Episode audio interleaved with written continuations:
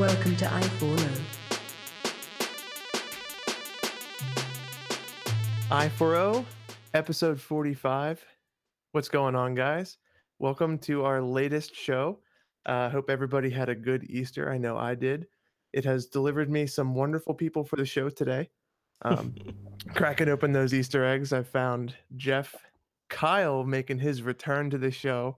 Missed you, Kyle. And last but not least, Irvin, the illustrious Irvin. But Kyle, good to have you back. It's been a little bit since our viewers have last heard your beautiful voice and seen your beard. Yeah, it's been a little bit. I just got back from vacation feeling refreshed. Uh wanted Yeah. to make sure I took this refreshed energy and this new lease on life that I have after the vacation to uh to come talk to all you guys out there Over in on the old and everything. land of Guinness. And Oh yeah, the homeland. yeah. and we are now returning to uh, a ratio of at least one out of every two members of the podcast attending having magnificent beards. Yep. And there needs to be like a ratio. There's a golden ratio of, of facial hair established, I think, on every podcast. And I think we maintain that pretty well. So Irvin and I have to maintain and trim our beards so that it doesn't get mm-hmm. out of hand, though. Yeah. hey, you know, I thought that growing a beard out would be less work, but it's actually a lot more work. Oh is. yeah. Yep. Yep. Yeah. If you don't want to look weird or smell funky all day, Mhm. it's like a whole process. My It's a- girlfriend, she's she constantly is like, dude, you take longer to get ready than I do. You need to fix something. And I'm like, I don't know what to tell you. If you if you want me to continue to look this amazing, it's absolutely fantastic. the fact that I'm gonna take a little bit longer in the shower than you do. It's I can see also modesty is something that we're known for as well. Oh, always, always. But um to to kind of jump in we do have some news that we're going to talk about. We're not just going to talk about each other this whole time. But uh uh there's been a fair bit that did happen this week. Um we have some more news from uber. Um there's some more information about the pixels that are going to be upcoming later this year. We have some news about uh, apple and intel and uh, some more crypto news with google chrome as chrome continues to iterate over its uh, its updates but um, to jump into the first topic, the the usual roulette of this company makes this announcement, taking somebody else off the market and watch their stocks tank. Like, I I've never really maybe it's because we're I'm now like actually talking about tech news on a podcast or not, but like it seems like whenever one of these companies open their mouth or mention that they're going to be moving away or something that cuts into someone else's bottom line, like their stock is like a very aggressive knee jerk reaction. It takes like a huge downfall. So, um, It But happen- yeah. it- yeah, it happens quite often, but especially happens a lot when Apple says something. Even though, so uh, Apple um, reportedly, so that nothing is official yet, but uh, sources are saying they're in the early stages of uh, transitioning away from using Intel chips uh, within their Macs. Mhm. Um, we don't know what uh, type of chips that they're gonna go to. Uh, a lot of people are speculating that they're gonna go the ARM route. Um, that a lot of the ARM chips that are being used within uh, their iPhones and iPads are actually faster than uh, Core i5 uh, Intel CPUs in the laptops in s- certain benchmarks, which is quite uh, crazy. So you could theoretically see them putting ARM chips in future laptops uh, that could bring the benefit of like uh, battery life, longer battery life, better connectivity, perhaps putting 4G in in their laptops. Um, ARM is Android, right? Mostly like mobile devices and tablets. Um, just just to kind of bring people up to speed who may not be familiar with what ARM is. yeah, as ARM is is a uh, uh, design standard for a, a type of CPU, a mobile CPU. Um, and different companies implement ARM. Qualcomm pa- makes the Snapdragon line. It's based on the ARM design. Apple makes their A series processors for their iPhones and iPads using that same uh, type of design. Um, so yeah, it's currently running on mobile devices. Um, we saw Microsoft a couple months ago actually release a, a uh, ARM-based uh, tablet slash laptop thing that runs full Windows 10. Um, Mhm. So they Apple could potentially be bringing Mac OS to ARM processors. Um, Interesting. I wonder if this will be kind of their push to merge like iPad and MacBook. Like maybe Mhm, we'll this is this could be like the beginning of that kind of a, a merge because we know that they are putting more emphasis on their tablet market than they are on their their laptop. The laptop seems like it's becoming more and more segmented off to the pro market or the pro market as they call it. Right. So um but yeah, I'm and, and this is as early as 2020, so this is by no means uh recent or right around upcoming corner. Yeah. Yeah, So- and kind of just to get, provide uh, some insight here. Apparently, according to a Bloomberg article I'm referencing, Apple gives Intel about five percent of its annual revenue, so it's a good amount of Intel's business that they go through Apple for. hmm So Yeah. Um, yeah, that's uh, a lot of people pointed that out. Yeah, it's five percent. Some say that that's uh, quite a bit. Some say that it's not uh, that much because if you look at Dell and HP and everyone else who buys Intel chips, it's it's almost fifty percent of their revenue comes from those those companies. yeah, Uh, definitely a larger market there, but it's still uh, it's still money, Yeah, Yeah. it goes to show how much of a control they have over the market too. right? And I agree with you, Matt, saying that uh that, that this probably brings them one step closer to that merge of of the laptop and the the iPad. I mean, you already see them making some accommodations that uh, companies have done previously. They're kind of they're kind of like presenting it as a tablet in one. They're making the accessories more readily available or more sleek or more fun. They also told us in commercials that little kids don't know what laptops are. right. So What's a computer? um, yeah, they're, they're getting they're getting really close to making that possible anyway. So Yeah, it's just And- in that direction. and like um, I'm seeing more and more people like be it friends, family, just people who are in like basic everyday conversation talking about not getting new MacBooks, but getting like iPads or Chromebooks or even like a Windows computer or like a Surface, like something that's always like either a tablet or somewhere close, like where the line is just blurry enough where it still has support for whatever apps they might want to use and stuff like that. So um, it makes sense, and um, I wouldn't be surprised if this is kind of a like a like one of the initial changes that's required, kind of in that getting everything over to an ARM processor. Um, but yeah, so more This on this. hu- this will be yeah. huge if they Yeah. make a switch. Um, and nothing's been official. This is just speculation uh, Mhm. from sources. Um, but um, be very very interesting Yeah. uh, to see. It'll make sense. It definitely makes sense. But uh, 2020 is is right around the corner. And this had um, the same knee jerk reaction that Instacart stock had when um, Amazon bought Whole Foods. Uh, it's like it initially went down just on like speculation of what could of what this could mean for Intel. Yeah. So yeah, because I because really hope. Go ahead, Matt. Sorry. no, so Intel's losing this fight against ARM. That's what I was gonna say. Yes. Int- Oh, Intel is sure, yeah. losing. They can't compete. So I was just gonna say, um, yeah, it seems. Uh, well, actually, I mean, you kind of just put the words in my mouth. So go ahead. I'm sorry. Okay. well, no, I was gonna move on to uh, Yeah. to the news about our president um, and what he has to say about Amazon. So, uh, moving right on to that topic, um, Trump has been slamming Amazon for forcing the closure of stores all over the country, um, criticizing them as having quote not a level playing field. Um, but uh, little does he know, this has happened literally since since the Industrial Revolution in pretty much every market ever. A company comes in, they have good market power, they shut down the mom and pop shop, and then they come in and they set up their own place. So I don't know what what this um, like what Trump's power has. I know that Trump has the power to lower stocks with the with his mouth, but um, what do you guys think this is going to do for Amazon? Do you think that um, all this negative press is going to be harming Amazon in any way?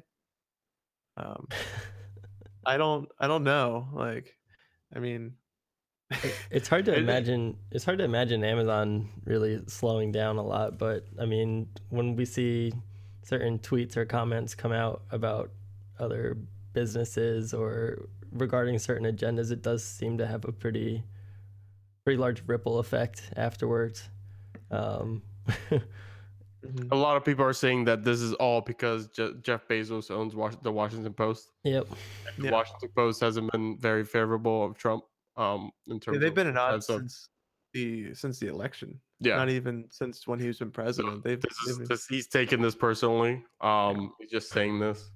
I'm a uh, post office. Yeah. Well, it's it was referred to as the and I quote fake Washington Post, not just Yeah. the Washington Post. Yeah. the fake Washington Post, the losing post office, failing Jeff Bezos. right. Um, Clearly, he's failing. Um, but he's saying that uh, it's reported that the U.S. Post Office will lose a dollar fifty on average for each package that it delivers for Amazon, which amounts to billions of dollars, is what Trump says over tweets.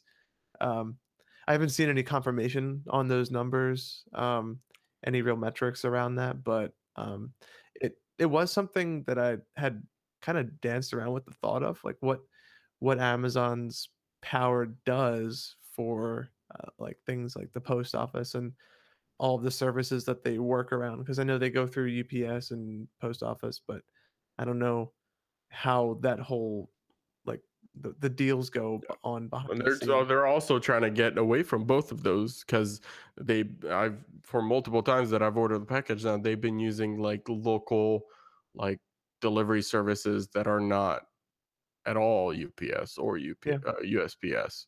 Um, it, it's like a sort of like an Uber like sort of uh, service where anybody can say, okay, I'll deliver these packages to this location, and then they pick them up and they put them in the car and they deliver them. Haven't they even Oh. literally used Uber in some cases? Like Uh, I, I swear, like for at least in like San Francisco and some of the countries where Prime Now is rolled out, I think that they do utilize Uber drivers and Lyft drivers. I thought I, I could be wrong, but That wouldn't be Um, a surprising move at all, though. I mean, it's No. it's why not take advantage of an infrastructure that's already there? I mean, you like like you said, you they are doing that currently with USPS and and UPS. But if you want to make sure you're the number one uh, company as far as delivery and getting it out as quick as possible and being able to push things, maybe orders out potentially same day, use everything at your disposal. yeah, Th- it- why wouldn't you? yeah. I'm kind of curious what what result is expected from this comment. Does he like expect the regulations around the United States Postal Service to change where if you have a certain volume of packages you send, you have to pay more or I don't really know where this is headed in terms of what consequences there would be for the amount of packages they deliver. Yeah, I mean, I I'm not sure, um, but I know that um, they were saying letters and marketing mail in this article make up more than two thirds of their revenue. So, I mean, I don't know how much packages cut into their bottom line in that way. But I mean, look at Walmart. Walmart's doing something similar. They do all their shipping through their own trucks, and they control the entire shipping and logistics end of their company.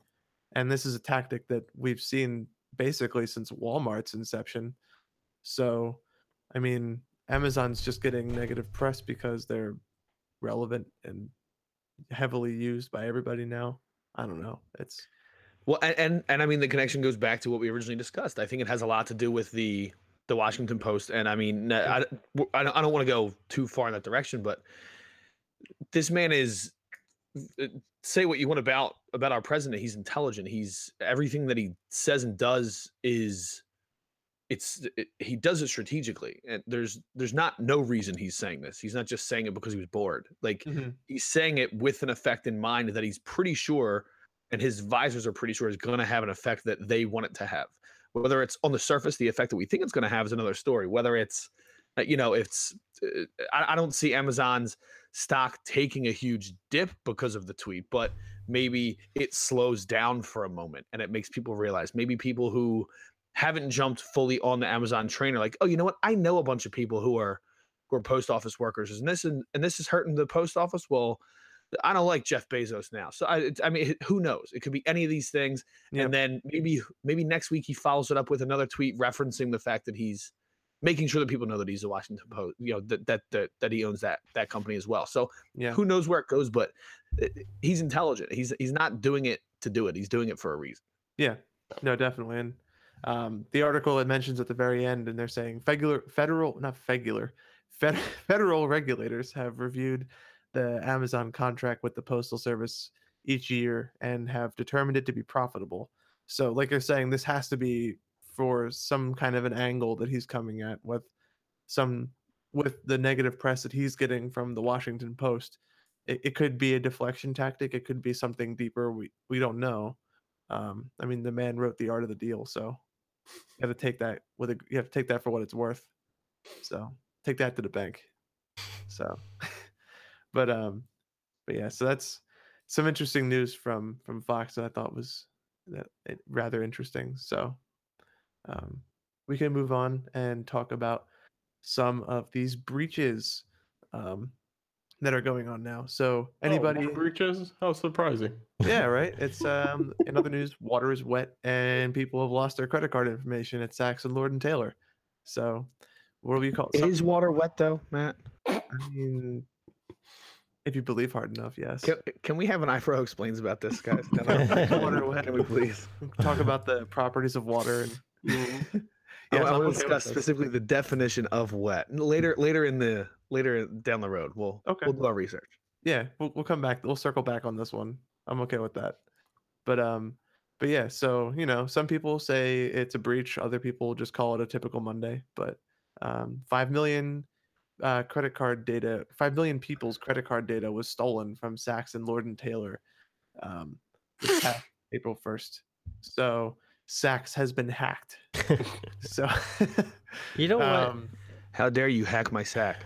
yeah the sack is hacked You know what I always wonder when I hear about these breaches? I, I start I start mulling it over. and I wonder what exploit was taken advantage of for this data to get taken. They never announced that, and like you could say it's for security reasons that they don't want someone else to exploit it. But if they're working to resolve it and nothing's at risk anymore, then wouldn't it be beneficial to disclose that to other companies that might also be vulnerable? Yeah, yeah, definitely. I think it Definitely. would behoove them to let them know I, I mean, if you read the statement that they released, all it says is we became aware of a data security issue involving customer payment, and that's as detailed as it gets. So, Yeah. I so once they have more clarity around the facts, they'll notify their customers quickly and will offer those impacted free identity protection services, which is better than Equifax. So well, yeah. if you want to keep your identity safe, you go to Lord and Taylor for that. Not only if you want a good shirt. So um, but it is one of the largest known breaches of a retailer. So uh, there is that going for it. Um, including the the theft from the 40 million card numbers from Target in 2013 and 56 million from Home Depot, but um, still no one has beaten Equifax yet. Equifax sits at the top of our of our breach leaderboards. So I'm curious because isn't Saks and Lord and Taylor supposed to be a little bit of a higher end place, right? they are, yeah. Um, so I'm curious if how many, and this is totally unrelated to the article, sorry, but I wonder how many people have overlapped on every single one of these breaches. Like, who's well off enough that their info is readily available at Lord and Taylor, but they're not above going to like Target and Home Depot and their stuff's on Equifax and like Yeah. they went to Acme a couple times. Like, who I wonder how many of these millions of people every time have overlapped. Like, how many times did you have to go get a new credit card and then a week later you're like, oh, dude, again? Are you serious? and like yeah, I would I wouldn't be surprised if um if the 145 million plus and a half people do overlap a little bit with Lord and Taylor. Uh, that wouldn't be surprising. And not to knock against any other state, but that that did happen in New York and New Jersey, two states that have quite a few people in them. Like it's not like it happened in like West Montana or something like that. No hate against Montana itself, but um, ah, shouts out Montana. Montana. We love you guys. Even though Yeah. I can't say the name of your state right. the hacker group that did this has i think one of my favorite names so far of any of the breaches um so the thieves call they oh the um so it was a group of russian speaking hackers known as fin7 or joker stash but the the breach um the thieves are calling big bada boom 2 it's like big bada boom 2 electric boogaloo nothing but the classiest. Yeah. I love it though. But um, they have hit other retail chains too and offered 125,000 of these records for immediate sale. So they're going onto the black market. Um, but that that name though, uh, it, it's really hard to take some of this seriously when you hear these names. Was there a big bada boom one? That's my question. Yeah, the first one I guess was a failure. I don't know. It's like a Godfather type scenario where the second one is better than the first one. Is there furthermore? Is there a little bada boom? Maybe. Yeah. just, pla- just plain bada boom, right. yeah. Like an average bada boom, something like that. bada boom mini. Oh my god. But yeah, this is uh it's not a good look for Lord and Taylor and for retailers because um as we've reported on in multiple episodes, retailers are taking a bit of a hit from the companies like Amazon and other people who are more relevant and up to date with like security and keeping themselves and their customers' data protected. So, um, and I, I think that's kind of starting to show now. Some of these other like brick and mortar stores who've traditionally been able to rely on people going in and out of stores now that they're working with online and digital currency and all that stuff, they're going to have to be a little bit more careful.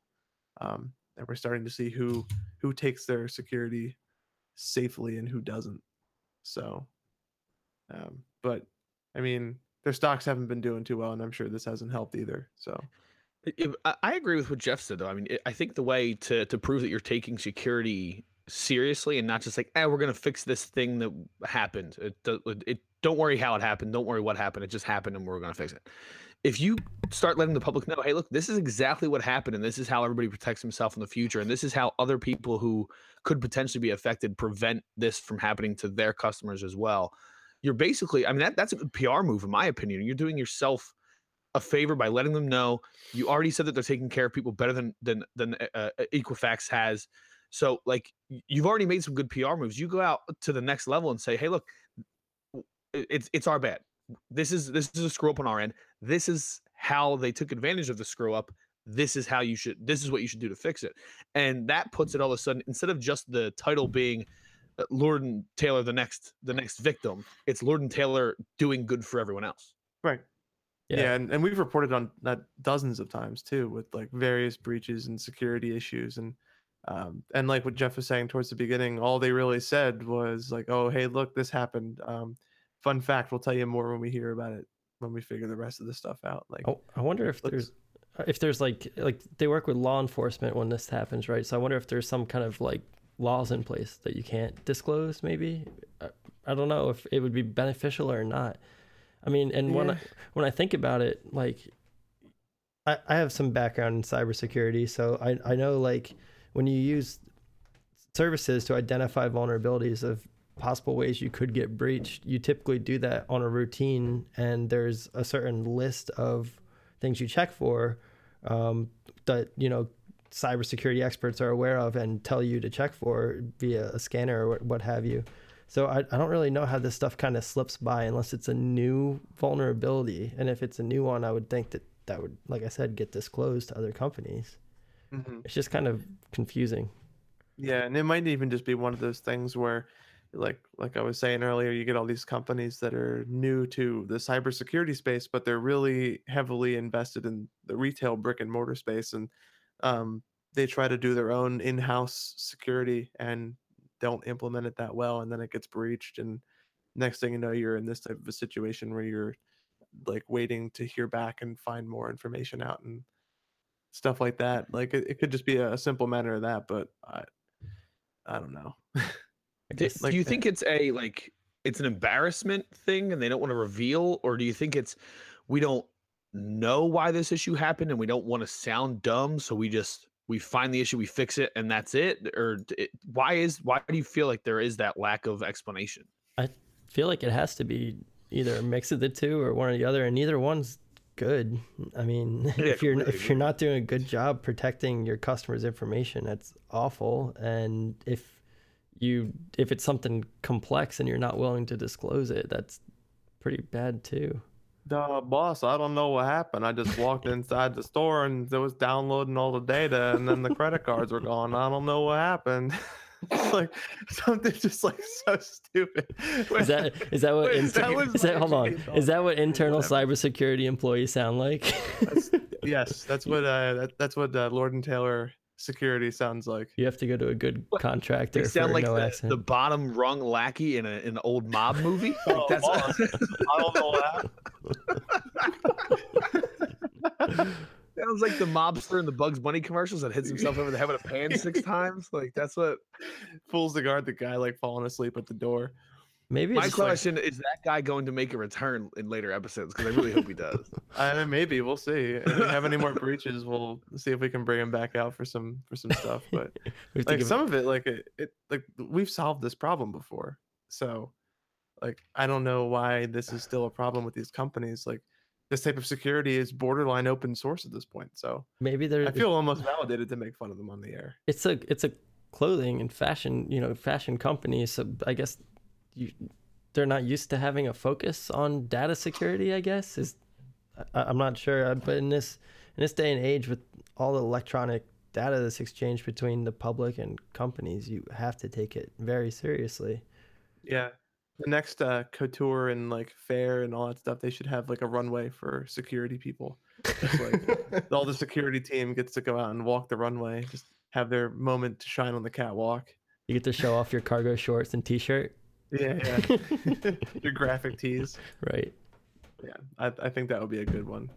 Um, Just shirts with science jokes on them. Yeah, yeah. It's like one two one two seven point zero. There's no place like one point seven point zero point zero point one. The fact that I even know that, like, did you say That one would twenty you said be- one did You just look at it in your closet. I was actually in one of these runways. That's how I know this. Oh, okay. Yeah, yeah, I was in it for Banana Republic. home sweet local host oh man, let's move on. yeah This is gonna get interesting if we keep going on. Let, but let's yeah, let's go to a happy article here matt go ahead Yes. So, and by happy, I hope you mean that Under Armour was also breached. what? April Fit- Fools.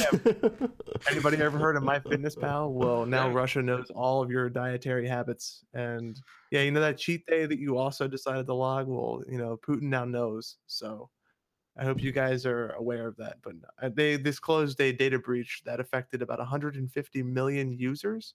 So, I'm not sure how much you really like. I haven't used MyFitnessPal in probably three years now. I don't know. I don't really know how much you could get from from this app. Like you don't Yeah. like it doesn't require much. Like uh, there's the second sentence of this article kind of made me chuckle a little bit. Like it, it didn't include any social security numbers. Well, it's like I don't think I need that to know my daily intake of calories. it's like oh, if you want to find out, please enter your social security number so we can pull this information from elsewhere. But Right. uh, well, it said and payment information wasn't collected either, so it's not a big breach. appar- apparently. look- go ahead, Irvin. Yeah, it looks like it's just it just included usernames, emails, uh, email addresses, as well as hash passwords. And uh, affected users were notified. I was one of those uh, affected users. I got that email. Um, I logged in um, right as you were talking about this show, uh, this article. and I changed my password for my fitness pal. Um, but I haven't used it in at least a year. Um, so, uh, but it, it wa- didn't include any of the the fitness data. It just included hash passwords, which in if they could um, reverse that hash, uh, they could potentially see if you if you re, re reused your passwords in other locations, that could be an issue. Um, Yeah, Yeah. exactly. They also But- got addresses too. Yeah.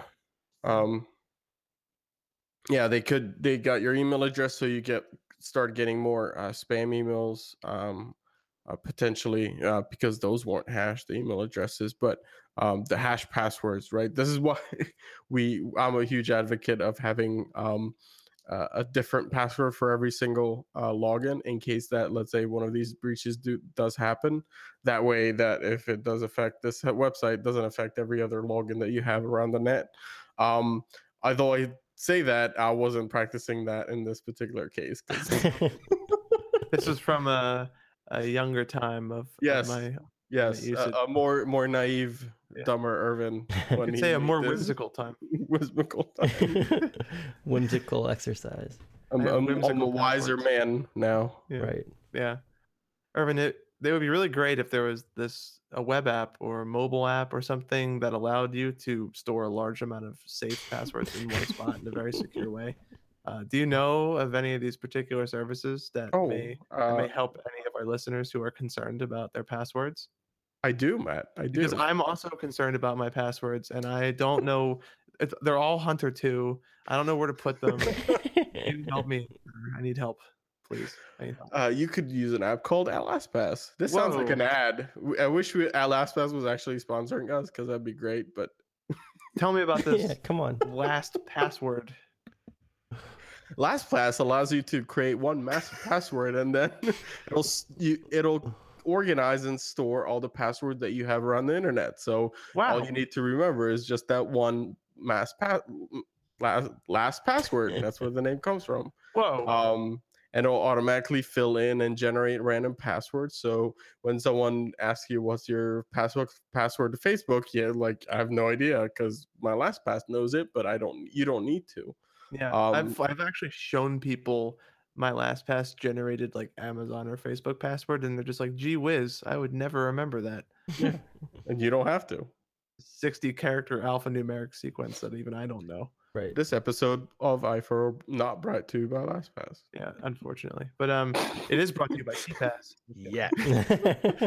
Alternative. Um but yeah, like I actually had a problem with LastPass where I had a LastPass generated password for my server and the Linux shell would actually time out while I was typing in the password. It was so long. so I Oh couldn't my log in for the longest time on it. And I was so upset. But um but yeah, no, LastPass is a great option for anybody who may have lost their their usernames, and it's another way to protect you from these types of breaches. So um, we don't just joke about it; we do think it's a, a good solution. So, but yeah, LastPass, unfortunately, not sponsoring today's show, but we're open to we, we give them an open ear. So, but yeah, so this is uh this is one more breach. I mean, it's not that bad. It's not nearly as bad as any of the other breaches that we've had, but you know. But uh something else that isn't that bad is our friends over at Uber. Um they But Yeah. the- another Uber story. How surprising! wow, except this one's a follow-up from the latest one. Yeah. Um well, no, this isn't the latest one. This is coming on the heels of a discrimination lawsuit from a while back um representing 420 women and people of color who work for the company as worded by the article from Engadget. So there's a $10 million settlement in a class action law lawsuit claiming it was it has discriminated against minorities and women who work for the company. And we have reported in the early stages of our podcast. We were when we just started, we were like right around that time Yep. where like Uber was just being ripped apart by story after story of misogyny and like just this bro culture at Uber. And um it's good to know that uh that it's finally paying out and people are starting to get see some justice from this kind of of a toxic mentality that comes from these companies because it's and it, like we've seen this with other companies too like snapchat has done it with their filters that everybody that i don't i probably don't need to remind anybody about um their like blatant ignorance in their design. Um we've seen it with uber we've seen it with uh, like even there's been reports of companies like google and facebook having this bro culture and it's it's rampant in silicon valley and um it's good to know that there is justice that's being served so hopefully this is a, a bit of a change in the culture and a change of tide for these companies because um, I think it's unacceptable in any workplace, let alone just these big companies. But- Absolutely. Mhm. it, it it- it is such a shame too because I mean it's a shame when any of this happens. Don't get me wrong, but like you'd think that Silicon Valley, that tech companies, these tech leaders, uh, they're generally younger companies, people with younger ideals, or, Mhm. or or grew up in an era where they saw the things that happened before them and decided I don't want to be like that. I don't want to do that. The a lot of these ideas have been going on, and a lot of these changes have been happening in the world outside of this industry already. So the fact that it's still happening in this industry speaks to something deeper. What that is, I don't know, but it, it's just like how how do you not know to just be the same across the board for everybody? Be accepting of everybody. This bro culture, this locker room, whatever. This is it. You know, this is gonna. Like, why? Why are you accepting of all these things? Like this you- boys will be boys culture and, and it's yeah. like just any everybody from like you said these you said that facebook has a bro culture i mean ins- insensitive filters i mean it, it seems like as one thing as one company goes down because of XYZ reason or sexual harassment or discrimination or even the stuff that's going on in Hollywood or like it's all of it. And then someone else just wants to say Saturdays are for the boys and boys will be boys and it doesn't matter. It's it's the next thing is it's just when unfortunately when men and white men have the power, stuff seems to go wrong like this. you get mm-hmm. this like weird groupthink that happens at these companies, which is, as we've seen, it always leads towards something toxic. And like if you don't, and also I think a lot of this is not only just like some uh, some more of a core fundamental like culture change, but as these companies become more culturally diverse, you'll see things maybe get stopped before they actually happen. Like um, if you're in this group where you're like, oh, this filter will be really funny, it's gonna be like a like a Rasta filter, and then you see someone who's like, wait, this is actually really ignorant, and you probably shouldn't do this, and it's like literally a blackface filter. Yeah. like that would stop if you had the cultural diversity for someone to realize that that's really offensive to a lot of people Mhm. and um, i think that like all of this like um, like not giving people raises or bonuses giving them stock and benefits at the same rate as other coworkers like it's it's all just it's ignorant you know? And it's it's I, I feel like it can be easy to look in and see that but if you get anybody from any culture if you get enough people of a big enough percentage that are all the same i think you're going to see this in any type of a scenario. Um, and i think that it's just these companies need to be diverse and i think that will help these types of situations diversity is always a good thing when creating a product that's used on a global scale Yeah. And like uber like like apple like anything seems like as a response to this, I mean, earlier this year, Uber hired a f their first chief diversity officer, so step in the right direction. Um, kind of Yeah. showing penance too, which is nice because they should. Um, but one positive of this is that Uber is kind of like a cautionary tale for other companies. I feel like all this negative press, you see what they're doing wrong, don't do the same thing. Take a step in the right direction. Um, be socially conscious. Right. Use this as an example. Yeah, and I'm and I I think that it's like especially like I, I really am a proponent of the hiring of uh, Dara Khosrowshahi for Uber because he's been great so far for them in getting that message across. So Yeah. but yeah, I mean, you're gonna hear this about Uber all the time, and I, I think that it's it's gonna be a stain on their um, on their reputation for a while, but um, it is good to hear that justice has been served to these people and, and 10 million across a class action lawsuit that's pretty nice so Yeah. Yeah. Especially if- yeah uh, i don't know how they say the lawsuit represents 420 people so i don't know what 10 million divided by 420 is but that's a pretty nice payout so Yeah. Yeah. um, it is a it is a good reward um, for um, for fighting this so good on them it's good to hear Yeah. Um, and uh, I think the follow up news you were initially commenting on was actually uh, Uber settling with the victim of the self driving crash that was reported last week. Right. Yeah Um, i was i was going to talk about they were settling with that Yeah. so I don't know Um, if you wanted to lead off about that. I didn't get a chance to catch up on on that news. I don't know if you know anything more So- about it than I do, but There's not a ton of detail um, to it, but they've reached a settlement with the family of Elaine Herzberg, who was the woman who was killed last week uh, she was homeless too, wasn't she? I'm not. Yep. Sh- I'm not sure. I, I think that's true. Yeah. That Um, was reported several places. Yeah, she was homeless. So, Okay. um, the agreement was paid out to her husband and daughter. So, um, it went to her family. Um, and Mhm. there's not a size of settlement that's known at this time, at least to my knowledge. Um, but it's pretty quick resolution financially uh, from you know a legal standpoint that they settled already um, when she was struck on March 18th. Um, hmm not too long has not too much time has gone by um but yeah just to kind of provide um an update on that story Yeah, yeah, and um, yeah, they settled that outside of court. So Right. I think that's.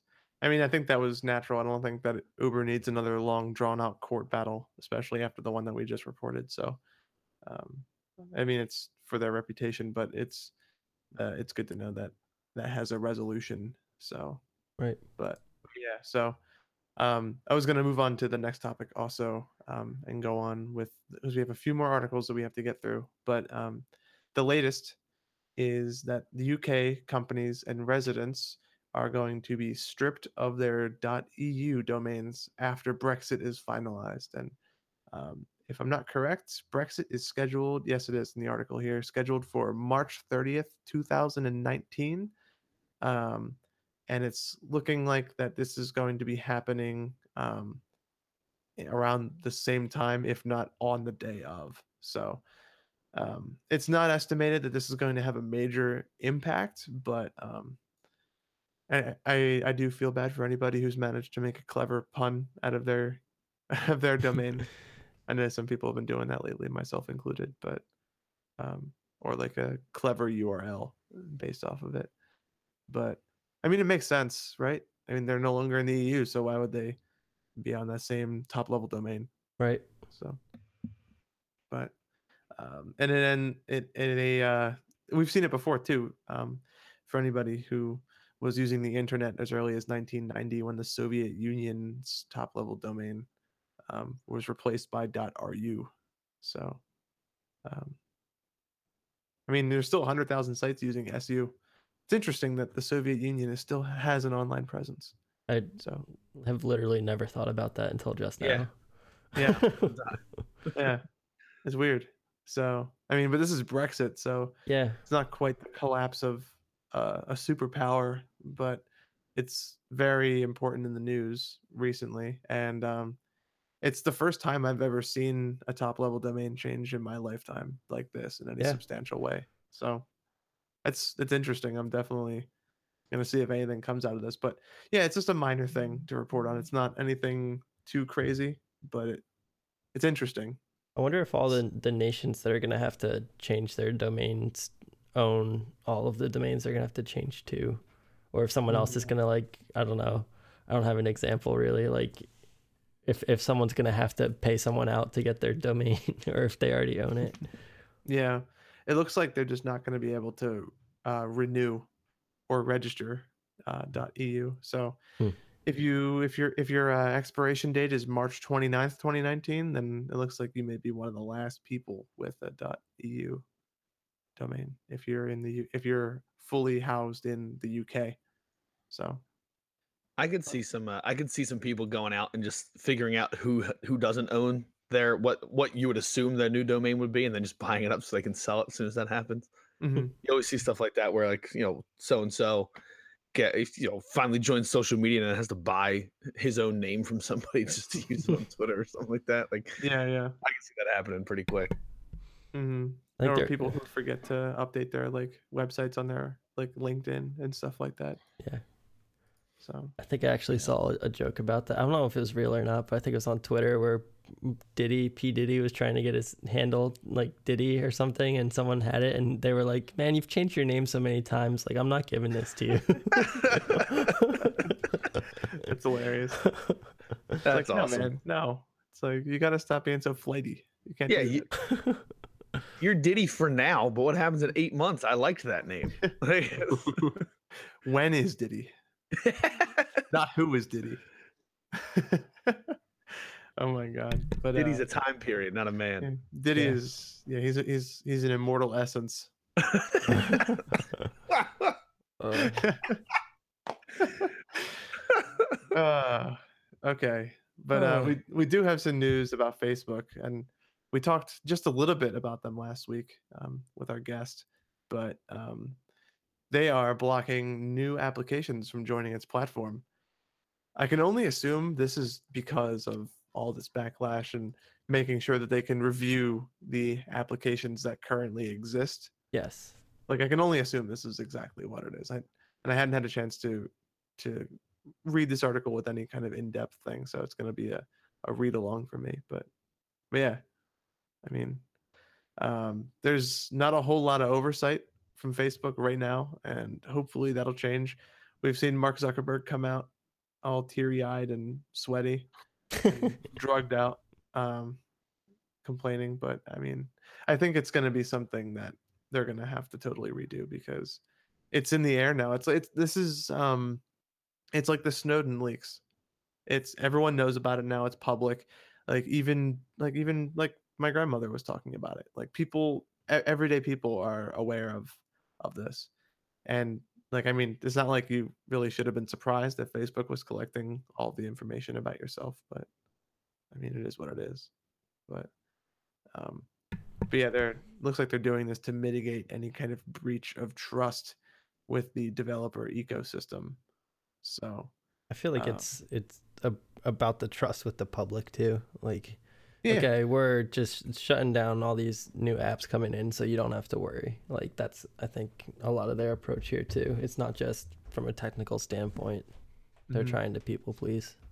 Yeah, it's like when one kid in the classroom keeps like screaming and then the teacher like revokes the the rights to do something for the entire class or like forces homework on. It's like some some, some of the developers are are like reaching out and complaining and um Facebook just shut the whole thing down for everybody because if you're going to have people who will abuse the system then they obviously need something to fix. They have to fix something.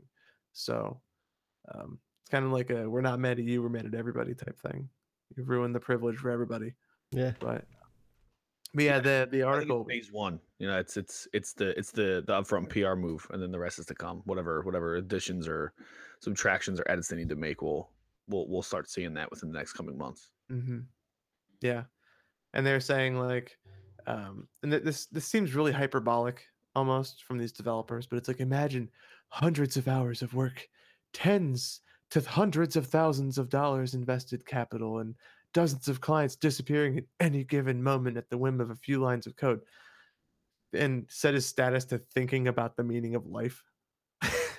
like anybody could like you're hosting this on Facebook. Facebook can do this literally whenever they want. I'm pretty sure that's in their terms of service. they can just come out and say, "Okay, you we're going to take you off because we don't want you to be here." That's fine. We don't want Farmville anymore. Like we don't want this. It's like they could I'm pretty sure that they can do that. It's their website. Like if I was Facebook and I was like, you know, I really don't like people who are doing farming simulators right now, and wreck that, turn that off, or like I'm really sick of getting these like bejeweled invites from my aunt, so then just like shut it off, like stuff like that. Like I don't know, but I think it's it's hyperbolic, but they're not sharing a date when it's going to end.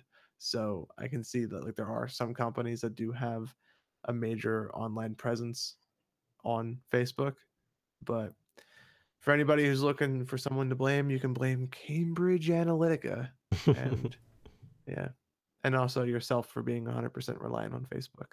right. No. Matt, you Yeah. freed yourself for about a couple days, right? Yeah, I did. Yeah, I, I deleted it and then it flared up again and I put it back. So Pretty quick happened. turnaround, but I, I owe Odocta one dollar you sure did. as the record stands. So the next time he's on the show, I'll give him a dollar, or next time if, if we have an in person thing, I'll give him a dollar. So I'm Yeah, just I'm just glad he called you out. Like it's just Yeah. Oh, I knew it was gonna happen. I knew. So I was like, like literally after the show, I was like, do I? And I was like, nah, I'll wait at least a day or two. Hey, it's like I can't make it immediate. the man makes a good argument, so He does. yeah. and it was an eye-opening experience to hear that kind of an opinion on it and um it's very easy like um and this even goes to like the bro culture like it's very easy to get swept up into this like this like movement of hashtag delete facebook and get sucked into this mentality of like it's the end of the world but in the end it for the average consumer it really doesn't matter. So i mean for like the average person who all their photos are stored on here or like someone who's got a Facebook page for their cat or something like they need that they need to access that. Like and also we have a we have a community on Facebook and for better or worse I think we should be there for them. Um we're not sharing we're not stealing any of their data or sharing it with anybody so I think, think that- it's it scared the crap out of them though, and like that hashtag got so big, like they they Yep. that needed to happen for them to be as accountable as they're being held now. oh definitely Like Yeah. I don't know if it needed to be those words or that Yeah. suggestion, but like it's there's good coming of it. They need to shape up. Man, Anybody like, wanna- uh, go ahead. Kyle. Sorry, no, Um, go ahead. all you I I, I, you're right that these these movements, it's easy to get swept up, and it's easy to get people to to to flip their opinion on on the nose, and and it's like I, I- I remember a couple years ago, um, things weren't. I'm a big wrestling fan. For those of you who haven't seen me on the show before, um, and there was a de- uh, like delete WWE Network or you know at deactivate your account movement that happened because not not even because of anything crazy like this, just because the guy that we liked as fans wasn't being pushed and someone else that we don't like was, and people freaked out. But WWE and Vince McMahon freaked out, gave us like two months or three months free of the network so you can watch the build towards them pushing the guy that we wanted them to push anyway, but it took them a while to get there. And they were like, uh, all right, we get it. We get it. Like you're freaking out. We had a game plan. Um, just relax. Just relax for a second, please. It, it and ultimately it doesn't matter because that that's a a- a company that has done what they've wanted for years and it's been successful the whole time. So it's it's a- a- anything like this, any big social media garnering or gathering is scaring the crap out of these companies and they feel like they need to do something immediately. Yeah. Anybody want to take bets on how many hours of sleep Zuckerberg has had over the last two weeks? He's a lizard. He's a lizard. He doesn't sleep. He does this. He's a lizard person. They he don't just hangs sleep. from his ceiling and just molts. Yeah. Or a energy. robot. Which whichever theory you want to go with. Maybe Can we he- do maybe some? I'm gonna throw mole person into the mix. I think I think that he replenishes his energy from user data, Yeah, and he's it's like starved right now. photosynthesis, but with Facebook statuses. Right, he's Uh, just starving. I think so. I think Yeah. I think you may be onto something here, Jeff. I Yeah. think, I think this is. Uh, Zuckerberg hungry. bring me user data. Every time you check into a location, it's Jabba the Zuck. right. All the pictures of the food you take, he gets to taste. All right, I'm done. I'm done. He just tasted. Oh my god. oh man, how do how do I rephrase that as an episode title? Anybody? I have no idea. We'll definitely figure that out after the show. Yeah. I love it so much. Oh my god. Thanks, man. Uh, You wanna... yeah, it's a, a mess. This Yeah. whole Facebook thing is a huge mess. Oh god. But yeah, I mean, um, let it stand that on Facebook, I for O is a is an island in the storm. It's a light in the dark. We are a bastion of hope in the night Yes. of a happy and clean and joyous community on Facebook. And we're also very modest and cool. And we're gonna have jackets soon, maybe. That would be kind of cool. Yeah. And like yeah, club club jackets, and club we're also jackets. we're a safe haven for reviews. So send them.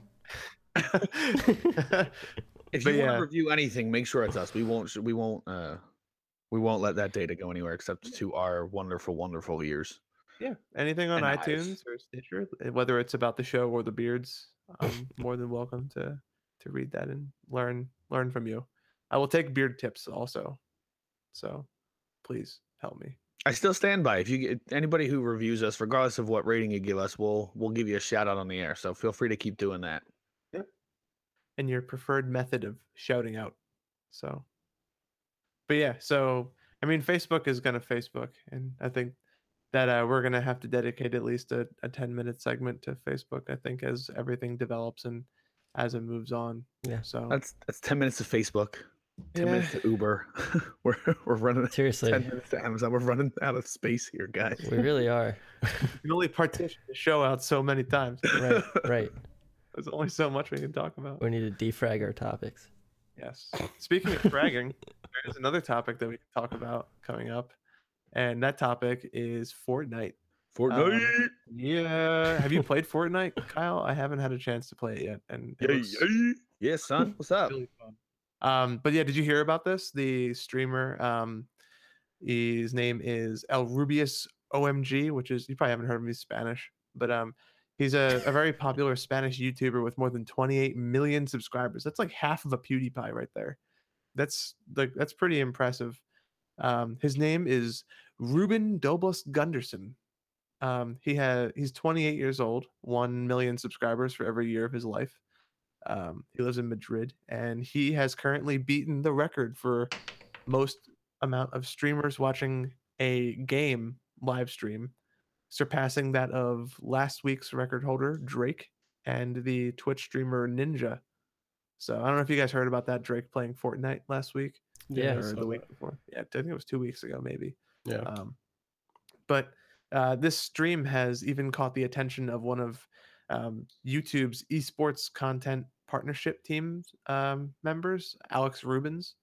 Um, and it's important to note that this happened on YouTube Live and not Twitch, um, somewhere that we also happen to stream to. So, um, anybody who's watching who may have been part of that live stream, um, I'd like to hear your thoughts on that. But um, there was a hundred YouTubers who were a part of this, um, and just Gundersen's stream alone had 500,000 more people watching live than Drake's. And I think that's like impressive. So you can only imagine this whole spree of 100 people who were all playing, like what this total audience was. And I think this is like a the begin we're starting to see the beginning of something very different and very interesting in the realm of gaming in technology and all this live streaming technology because Twitch is becoming a household thing now. Um, as people who have Amazon Prime are slowly discovering that they have this platform that they can watch games on, or even broadcasts like ours. So, um, it's like it's fascinating to see exactly like what, like what this like what the stream went into, and like I said, I don't know if you've played Fortnite, how it's the math. It's like is there a hundred people? Is it the same as like PUBG, where it's a hundred? It's like a literal copy of PUBG. Yeah, cartoony. And Cartoony you, you could- version of PUBG. hey, you and can it's free. you could build Yeah, bases. cartoony and free. That's the big thing. It's like hmm Yeah. I think But the they're last. still ma- they're still making hundred million dollars according to certain Oh, sources a month, God, even that- though it's a free to play game. Is were that they off buying of hats? probably stuff like that? Yeah. Yeah, Um, like cosmetic. Apparently, that tournament also had over 42 million live views total. Oh my god. holy Yeah. shnikes. Yeah. So to give you, yeah. Yeah, it's it's a huge huge game, and, and recently like beat um PUBG. PUBG was the most played like concurrent players at once playing that game. It doesn't matter if they're live streaming it, some but actually playing the game. Mhm. Um, they they passed PUBG. Um, hmm Yeah, and like uh, it this I think the only time that I've seen a game go this far on word of mouth. I think the last time this happened was probably Minecraft, way back when. Like a, a game that just goes from like zero to a hundred in terms of popularity. Like it's like it's something that's not only like setting records in terms of revenue just for the Fortnite team, and this is fantastic that they're doing that. Like I'm hearing people who don't game talk about Fortnite and talk about um, like even like the Drake stream, things like that. Um, I'm like this. This is also establishing the YouTube gaming community as a legitimate streaming platform that they can put up similar numbers to what Twitch can do. Yeah. So I think it's I think this is the beginning of a, a big change for YouTube Live and Twitch and all that stuff. And there's some people who make make their entire careers I was off of Twitch. I was just gonna say, I wonder how many how much he made off donations during that. Oh, I'm sure there's a ton. Probably so much. Yeah, and it's, especially if you set a like I I mean, this uh this isn't a record for YouTube for a live stream. Um, it's a record for the gaming portion of it. the gaming port. Yeah, Yeah. The the current record I think is over two and a half million for when Felix Baumgartner did his Red Bull like jump from Space or Yeah. uh, the stratosphere. yeah the stratosphere jump without a parachute. Yeah. So It was with a parachute. No, I mean with a parachute, yeah. Without a It'd be- parachute. He did it in his boxers. Yeah. A- Another cool thing about Fortnite is that like it's it immediately it was cross-platform. The only platforms that can't play together are Xbox and PS4. yeah. um, you can Um, play on iOS. of course, yeah, you can play iOS, Mac, and PS4 at the same time.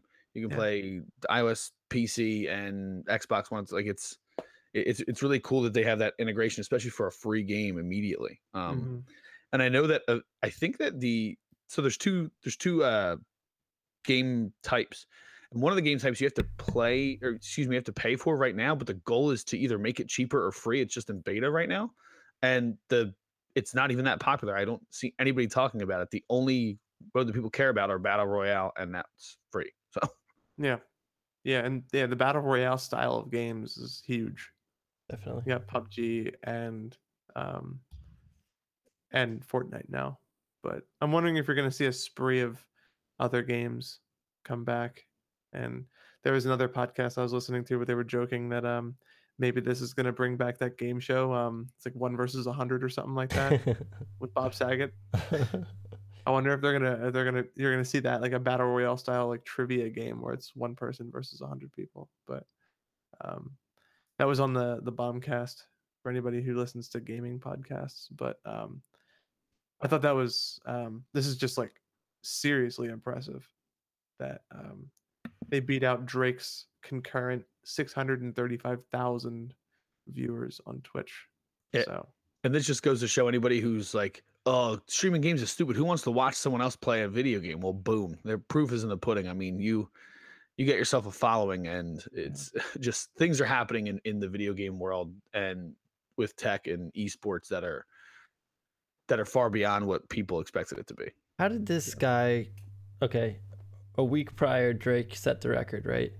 Mhm. How did this guy beat him by half a million people in a week's time, though? You know what I mean? by Like, recruiting 99 other YouTubers, yeah, Yeah. I, being I the guy guess. that wrangled them all together. I mean, that's that's that's how it happened. So in my he, opinion. That's- he was just setting out for the record. Then he like, this was definitely this wasn't yeah. coincidence. Yeah, Yeah, it was like a tournament style game. So I'm assuming that like a lot of people were just watching that guy because he was like one of the number one players in that listing. Drake Maybe. should have Drake should have waited a week. He should have played in the tournament. Yeah, yeah. I mean, if- I was wondering like what it would take to beat Drake. Like, would it be like Obama? But no, apparently it's a bunch of people from Madrid and Spain, Spanish YouTubers. So if they can do it, then anybody can do it. Drake's gonna love to get 100. I would love to see Obama play Fortnite. That would be hilarious. He's got like plenty that. of free time. Yeah, Drake's gonna get 100 celebrities and singers and rappers and NBA players to to Oh do my it now yeah. to I try mean, and beat the record again. we've already seen like NFLers commenting on Fortnite saying like it was like their first victory in Fortnite was like on par with like their first touchdown in their NFL career. Yeah, Like what? it's it's a game Yeah, I don't And know about that one. that like they're saying is like something that's fantastic, but it's the Oh. world we live in. I guess it's funny how much. Go ahead, Jeff. my first chicken dinner in PUBG was pretty monumental for me too. So, I don't know. It's a moment to behold for sure.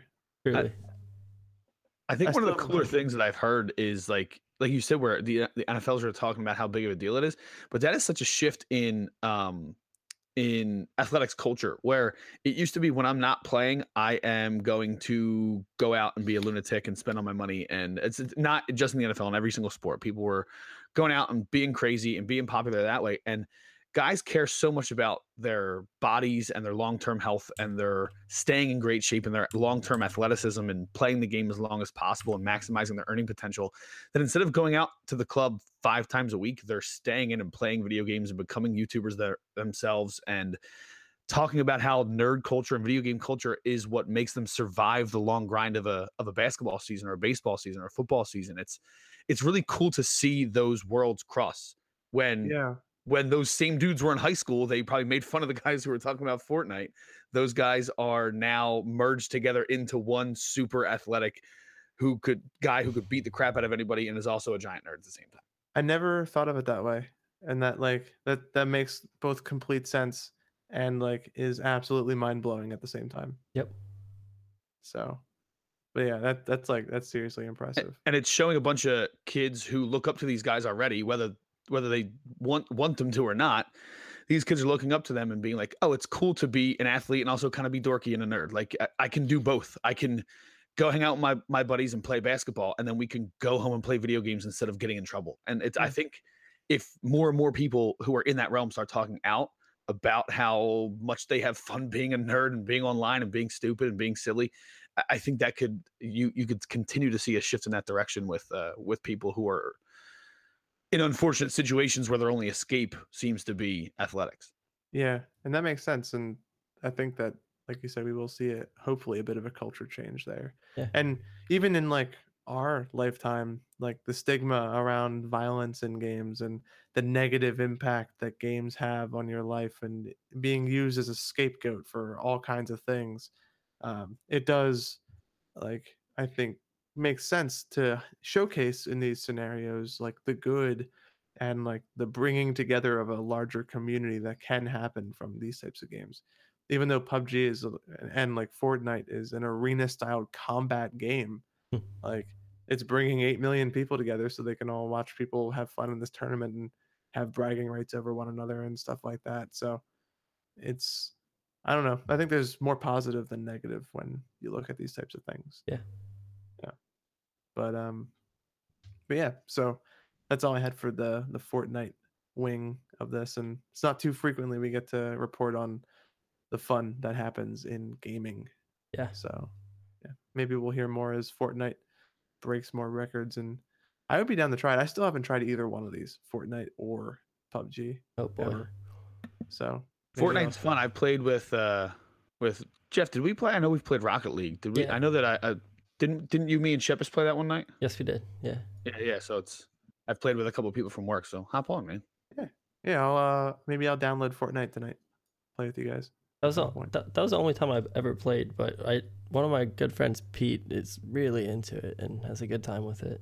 I, Yeah. I've, and I've heard nothing but good things from Kyle and our friend Dan. So Okay. Yeah, let's do it. It's a date. but um, going back into the realm of technology, we have some news from Google. Um, there is reports of a mid-range Pixel phone releasing this summer, and um, Irvin, I'm not sure if this makes you as angry and confused as it makes me, but like, Oh. what is happening to Android One, and what is it with like this Google mentality of like, oh, you know, this didn't work. We tried it for 15 seconds. Let's pull the rug on this one and do a new one. Like, what is? Like, yeah, I don't know. uh, Android One, I don't know if it was designed for to be. I don't know for for the U.S. market. Yeah, I think that's why we didn't see much of it because it was mainly designed to be used somewhere else, um, mainly India or countries where the, the price of smartphones is is very crucial. Because in the U.S., it, we we just we pay crazy amounts for smartphones um, Yeah. and features. So um maybe the yeah and the android one we didn't see as much but perhaps it was popular in other places and they want to perhaps bring the pixel name along with this like get the pixel name out there to those countries now this could Yeah. potentially be that so it's still the the idea is still android one but it'll have the pixel name with it right. um and it looks like they're they are targeting other countries as well um like malaysia uk um it looks like they're maybe targeting india also with this one like is the pixel the new messenger app like they just release like 10 of them and like hope that one sticks maybe. in I mean, markets but like um If- it seems like they're using india as like their playing ground for new phones and budget android technology I i mean, don't know it's not like their competitors are making a bunch of different phones with different names. It's yeah iPhone. i mean it's the iPhone insert number here, so maybe they're going for the same kind of idea. Yeah, just consolidating everything into the Pixel like name almost. I could I could see that as being a potential option for Yeah. it. Um and like maybe this is where Android Go and Android 1 and all of these smaller uh foreign focused at least foreign to us Android um phones and lower end entry level Google owned Android devices. Maybe this is like the the direction they wanted to bring it in. Like I really don't I don't know. Um but it they do need to offer a range of phones at a range of prices because as of right now the Pixel devices are restricted to very expensive and high-end phones that compete directly with like the iPhone like you were saying and Mhm. stuff like that. And I mean, yeah, like uh like our Twitch chat room is saying maybe this is something similar to like what Apple was doing with like the iPhone C. Um he's saying don't worry it didn't work. So maybe this will be a similar thing like a plasticky pixel device. Hey, I bought a Okay. C. I I mean, did- Did you like it? No. But um it, looks like they're gonna be um maybe they're i'm not sure which price mark like i don't think they say specifically what price range they're gonna target so i don't know if it's gonna be comparable to the the 5c but um i'm wondering if it's gonna be a similar thing and if it'll be like this will be like the global solution to whatever they're talking about so i i don't know but Will it um, be it's ab- interesting Will it be be able to handle the same kind of software as your Pixel 2s and what have you with that kind of watered down hardware? I mean, Android is pretty well optimized, so I, I think that we should hopefully not have that kind of a problem. Does this say that it's got running the Go version of Android? Because they have they have released that the Android Mhm. Go, which is Yeah. the latest version of the operating system, just stripped down. There you go. Yeah, Okay. they mentioned Android Go in here. Yeah. Um, but uh, these are, I think, these are just very early rumors as of right now. Yeah, Yeah, we Um, don't know. Yeah. We'll see. But it could potentially be running Android Go, which is specifically designed to run on on uh, cheap phones that have less than one gigabyte RAM. Um, Yeah. We don't know specifics about this device, but it could potentially have uh, specs lower than that, uh, less than one gigs. I don't know. Yeah, um, it depends on what price point they're trying to hit. If it's mid range, if it's like let's say three or four hundred dollars, that's in the one plus sort of territory. That's not the low end. I don't think that they're the uh, mid-range. mid range, right? Yeah. Um, so um, that I I would say that that then it's not Android Go that's going to be running on these phones if that's the price range that they're going for. I'm wondering if like, uh, and they they mention that um, like we've seen this from Motorola also. Um, they refer to them as Googlerola, the Moto E, Moto G, and Moto X, um, going from 129, 179, and 500 dollars respectively. Like, I wonder if we're gonna see one targeting maybe like the 179 dollar to like 200 dollar range, which would in that case be a low end um, and also may not necessarily warrant Android Go, but um, it's definitely something to follow. And um, it looks like they they'll probably be releasing this along with um, the, the third generation of Pixel devices that are coming out later this year. Yeah. Um, so, and we don't have any rumors on those yet either. So, um, it's a. I wonder if we're going to see the continuation of the notch from Android devices as they continue to get rid of the pixel the the bezels on these devices. Only time will tell. The one thing that I didn't want Android to copy from Apple is that notch, and that's exactly what every single person has been doing so far. Literally everybody. It's at it's so much so at the point where my phone has a developer option to enable notch support so you can see what Android will look like on a device that has a notch. at, at least the iPhone actually has hardware in there that actually does stuff. Yeah. right? It's me- it there. There's a reason for the notch. Yeah. For all these other Android manufacturers who are putting phones out with notches, it's just a cutout for the basic stuff like the the front facing camera, the the ambient light sensor, which just hide it in like a very small like bezel up at the top. You don't need to have the cutout for the Mhm. notch. Um, the notch on the iPhone has all that extra hardware that does the whole face detection thing. So um, that's why they need that. But I think the Yeah. last time I heard this much talk of notch was when Minecraft came out. yeah, Like notch It's- like uh, that, that's immediately where my mind goes for whatever reason but like i just find that hilarious that like that's it that's like there is notch after notch after notch after notch after notch and it like yeah like i was saying like it's even at the point where Google literally had to update Android because they were like, "Oh crap, everybody's doing this now. oh my god, we have to make this work on our devices." Yep. The next So- rumored OnePlus 5 will have a notch, uh, according to rumors. Yeah. Um, yeah. Notch Simulator 2018. Goodness. Oh man.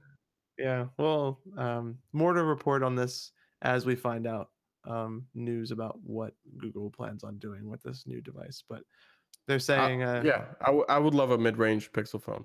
yeah, that would be That- nice. That's not seven to eight hundred dollars. That'd be great. Yeah. If it was decent hardware, because I don't like most people don't need the latest and greatest hardware. They don't need the Snapchat getting 35, a 45. The mid range will do. Mhm. Um, although OnePlus has been, has been pulling off doing that mid range price, the four to 500 range, but still putting the latest processor in there. So if Yeah. potentially Google could do the same thing, I don't know if they could cut the margins that much uh, being that it is Google, but um, they could potentially do that. Um, they have deeper Yeah. pockets than OnePlus that could potentially like to like uh, back that. Do you guys think this is going to have any? Um, this will give the Pixel line any success? Because I know that we've talked about on previous episodes, like this really doesn't, like the the Pixel line hasn't found success. right. yeah. In either one of its generations. especially here in the US. Um, I think not, it's not gonna find any success until it um you can buy it you can walk into any store and buy it not just verizon any any carrier store you can just walk to pick a carrier. If you want a pixel phone you can get it. It's right next to samsung and all their iphones. That's when it might take off. And this if this price range is also one of the options this four to 500 range that that'll help it significantly as well. Yeah. um but um, right now it's just being here in the US just limited to Verizon. Of course it'll run on T-Mobile, but most people in the US, most normal people don't buy phones outright. Right. That's not how they purchase their phones. So if that you're not going to have the you're going to walk into a T-Mobile store, you're going to see uh section for Samsung and then section for iPhone and then section for other. That's pretty much what it seems like in, in Yeah. a lot of these stores. Um I've seen they're a gonna- push with Google for Best Buy, though. I have Mhm. seen like Google booths. Yeah, they have special Google sections within Best Buy, but it's not um, enough. Now yeah, they, they're gonna have a lot more room without Huawei. So yeah, Maybe, maybe we'll see that. That, that maybe they- that's the opportunity that if they, they, need. I think if they release it with the like higher end Pixel three at the same time, I think that Yeah. it'll get Right. it'll do pretty They well. need- um, that and they need carrier deals. Yeah, they, uh, uh, they absolutely. need carrier I deals. absolutely agree with that. And if this is this is affordable, I mean, maybe Irvin will switch Mhm. back and have another notch in his although smartphone people- belt. like, Apple has proved uh, everyone wrong when they released a thousand dollar iPhone. They were like, no one's gonna buy a thousand dollar iPhone. Literally, everyone has a thousand dollar iPhone in their hands. I see Yeah. I so many iPhone 10s out in the wild. It's ridiculous. Yeah. So, but that is Apple. But a- Apple fans are crazy. They'll buy anything. But There- um, Did you say that Irvin would have another notch in his belt? I said another notch in his smartphone belt. Thanks for Oh, bringing that's that so back. relevant. Yes, it is. I was really Yeah. proud of that one. Take that one to the bank. Carve a notch out on it. You know what it is? It's Apple's marketing is just yeah. So It's good. so good. And I, I drive to work every day and I see a big billboard that says selfies with the iPhone 10. And it's just these two ecstatic, like a guy and his mom, and they're ecstatic and like Yeah. just, they look so happy. And I feel like, like every time I go past that, I'm like, I know what you're doing, but it does work. Like, Their advertising tells a story. yeah. And it, it like, it, it doesn't make you think about the hardware you're getting, it makes you think about the experience you're getting. Yeah. Yeah. I think that's the difference. Apple's, like, yeah. Goo- I think Google's, one of the biggest differences in their advertising is like I always whenever I see Samsung Samsung commercials, it seems like this is why we're better than Apple, and Yeah. Apple's just like this is why we're awesome. Yeah, and and this is what you can use your phone for. And use uh, other ones you see a sleek, nice looking phone, but it just rotates and it's like it has all this stuff and it's by Google. It has all this stuff and it's by Samsung. Oh, look at how many pixels we have. Like Apple doesn't say any of that. There's like here's the iPhone 10. You can do this stuff. Mm-hmm. I don't know. They've always been about the experience, right? Not the logo has these features. This is the gigahertz it has. What can you do with it? What type of experiences you can have? Pretty much always, man. d- works together, uh, which I get. Yeah. Um, Ever since iTunes came out, when they had the commercials, it'd be people dancing with their iPod, or Yeah. you know, like they just do really well, and they have pretty much always done it that way. Yeah, and you've and even like uh you could directly see the contrast in advertising between Apple in the late 2000s and Android or Droid as it was more effective. Like the Droid one it was like this like God. scantily dressed woman in this like wet like dungeon cave thing and then you just hear the droid sound in the back and there's a bunch of like moving mechanical parts and it's like it's like am i watching yeah it's like am i watching like 1984 or is this like a commercial like what's Right. happening Yeah. Yeah, it instills fear in you. yeah it's like is this a rammstein music video like or is or am i buying a phone what's happening here Yeah. so I mean, yeah And then then- Verizon had to pay Steven Spielberg every time they played that commercial. Yeah. Because he owns the rights to the word droid. does he really is that true? Yes. Oh my didn't know goodness. Yeah, Verizon had to pay. does that mean we have to pay mr spielberg yes. Yes, Oh, we do. okay. Checks in the mail. so, I'll pay him the second we decide that we're gonna try to like get advertising and monetize the show. So, What a forward-thinking move by that guy, though, huh? Jeez. yeah, really. The word droid, that's fantastic. Good Yeah. good work. Good work. I guess I'm surprised that George Lucas didn't beat him to it. yeah, These are not Yeah. the droids you're looking for. these are not the droids you're looking for. I don't know. These are the droids we're marketing. Yeah, there you go. These are the But, droids uh, that pay me. Wait, it is George Lucas. I'm sorry. There we go. the guy who made Star Wars. Sorry. Okay. Oh Not my Steven Spielberg. I, goodness. I get those two confused. Yeah, It's just see 'cause how that you- would happen. It's just because you have the new film on your mind. Maybe, maybe it is. George Lucas. Well, His genes are very distinct. He's had the same look since 1978. his blue jeans. Yeah, he's had that's. He's probably been wearing the same clothes since 1978. But, yeah. Okay. But Well, yeah, We could stay on the topic of Apple if you want to keep going. I want to talk Oh, about yeah. George Lucas's jeans. Tell me more.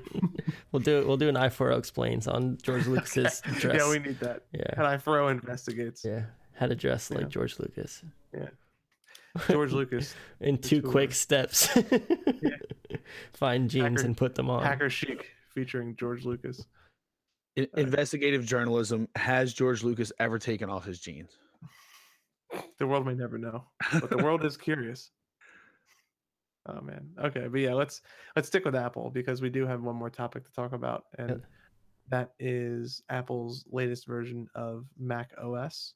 Yeah, Um, you can finally stick a 1080 in your Mac there we go. I want and, and make it useful. in they make it useful. It's just like tape a 1080 to the side of that old garbage trash can right. that they released Yeah. back in 2013, which still hasn't been updated yet. The um, I forget what that's called. Like it's been so long. It's it's five years old already. the Mac like- Pro. So uh, Apple released a software update uh, for High Sierra that allows external GPU support for uh, computers um, that have a Thunderbolt port. So that supports 2016 and 2017 MacBook Pros. Uh, those those are the ones with the Touch Bar, as well as the iMac Pro. Uh, so those are the three computers that are currently supported. Uh, so that means that you can um, plug in any graphics card that could be from the NVIDIA line. Actually, no, it can't be from the NVIDIA line. Yep. Right now, it's only uh, AMD supported um, at the moment. Um, we'll see if the NVIDIA support will come, but if you have an AMD card, uh, you can um, uh, hook up uh, your plug it into this external GPU enclosure. It gives you more graphics power. It allows you to do uh, play uh, VR games within uh, Steam because Steam is supported on uh, Mac OS. So you can Mhm. bring since the HTC Vive is is partnered with Steam um, with Valve. Um, it has full support um, for that uh, now. So you have better graphics capability other than what you might have uh, built into your laptop. Um, Speaking already. of the Mac Pro, do you Yeah. think this is kind of like a, like a, a preparatory update for a future expandable and upgradable version of Mac OS? Like Uh, it could Yeah, it could be, but they need some better interface because right now Thunderbolt 3 is good, but it does still um it's limited by the transfer speed. So if you put in uh, uh these one of these external GPUs, it's still not as fast as if you will plug in the, that same GPU into a PCI Express slot on a regular computer, um, because the the bandwidth limitations of Thunderbolt 3. So they might need some sor- sort of different um um interface there, but I think it, it could be like a precursor to like that that modular Mac that um, Yeah. Apple promised, um, the Pro machine. Yeah, something that uh users will be seeing more directly from this update is the rollout of Business Chat to Mac OS. I think I think we talked about this a little bit more recently. We did. Uh, business Chat, um, it lets you chat live with a representative um, from companies. So on those lonely nights when when you're playing Fortnite and you're you're all alone with just yourself and your streamers, you can pull over your your Mac and talk with them. And like the the next couple of things, like the one like put a really ridiculous and and like funny mental image in my head. They say um, you can book appointments inside of messages and pay for products and services with Apple Pay. Like I'm picturing somebody walking into a grocery store and just like whipping out their MacBook and like shoving it into like one of those terminals, like trying to pay with their computer.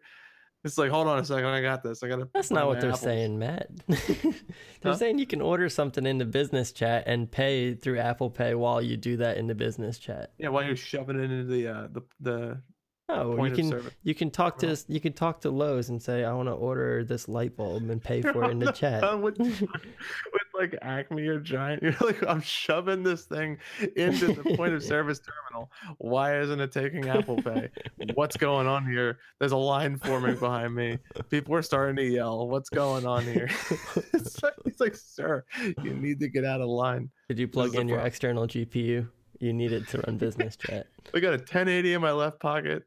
And, And Nvidia is not I just- supported. uh my gosh. But yeah, they have uh there's privacy stuff too that they're doing. Yeah, There is. privacy huge push. So- So this was all part part of like this iOS 10.3 as well as this macOS update. Um, they're pushing that they they Apple cares about your privacy. Uh, they protect your data. They don't they don't track you um, as you're using their products, um, which is uh, great that they're they're letting their users know that. Um, so it's clear. Um, but um, yeah, Yeah. overall, that eGPU is is a interesting uh, type of support. I never thought that uh, uh, Mac would support something like that, but I guess it makes sense. I mean, Um, so and it's then not supported within Boot Camp either, which is interesting. yeah. So you have to be running um, Mac OS. Yeah. And as a as a special PSA to our users, if you see an estranged man at your local grocery store with his laptop and he's trying to shove it into one of these terminals, first off, um, keep your distance. Second off, that man is running iOS or Mac OS um, 10.13.4. So he is up to date. And also, you may want to um, inform him that that's not going to work. So, um, but you know, just a public service announcement for those estranged um, roving MacBook wanderers um, who are, are trying to do this because I, I just feel like it's going to happen. feel like you're gonna go do this. Not me. I don't have a touch bar on mine, but Uh, I'll find somebody and I'll have them do it. maybe. Uh, I have one, so I'll do it. All right, let's I go. was, I was just gonna say. I'll see you at lunch. I'll just be like, "What's this? Oh. What's this Hungarian man doing at this terminal?" he's trying to pay for his food because he's hungry. Oh, get out of here! No, I'm here to stay. you win. Fine. Damn. Uh, Okay. This has been. Um, yeah, it's a late night. It's starting to show. yep. So, um, but unless anybody has any more exciting news they want to bring up about uh, Mac OS 10.13.4, um, I think we can get on with the plugs for the show. hmm Um, in that case, I will mosey on over to these notes and I will start. So, if you guys liked what you heard or you want to hear more, we do this fairly frequently, once a week, even 52 of these annually, with the addition of I4O explains. There's more.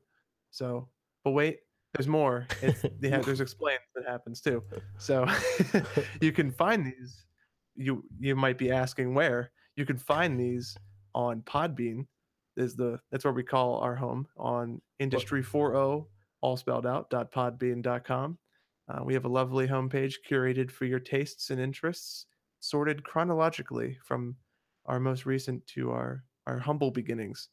Um, if that is not enough and you need to download us onto more applications, we are also available on Google Play and iTunes and Stitcher. Google Play and iTunes being Industry 4.0 and Stitcher being i4o. Um, if you uh, don't like listening to us behind the scenes and you want to have some input on the show, you can catch us live. Uh, we post our live streams to our Facebook page, um, and they are also broadcast live to our YouTube and Twitch and Twitter through Periscope at Industry 4.0, all spelled out. Um, so if you'd like to catch us live, we do love hearing from our our humbled guests and our our beloved fans as they as we navigate through this scary and beautiful world known as technology news and hopefully you find it entertaining. And if you do um, you can tell us. Um, we do listen to you guys. So you can reach out to us on itunes or stitcher um, if you see us in the hallway give us a shout um, we do appreciate any feedback at all and uh, we will give you a shout out on the show so um, I hope you guys do like what you hear. Um, and if we don't, then please tell us. We will. We are adaptable. We are not a an immobile force in time. We can change with the wind. But yes. So moving on. Um, all of the music is produced in house by our very own Jeff Budzinski. Um, he's on SoundCloud.com slash the J Bones.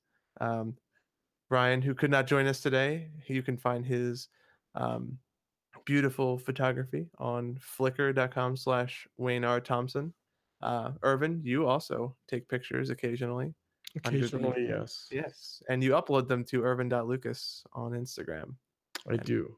Yes. All the information is available in our show notes for anybody who does want to follow either one of those two or listen to Jeff's music while they do it.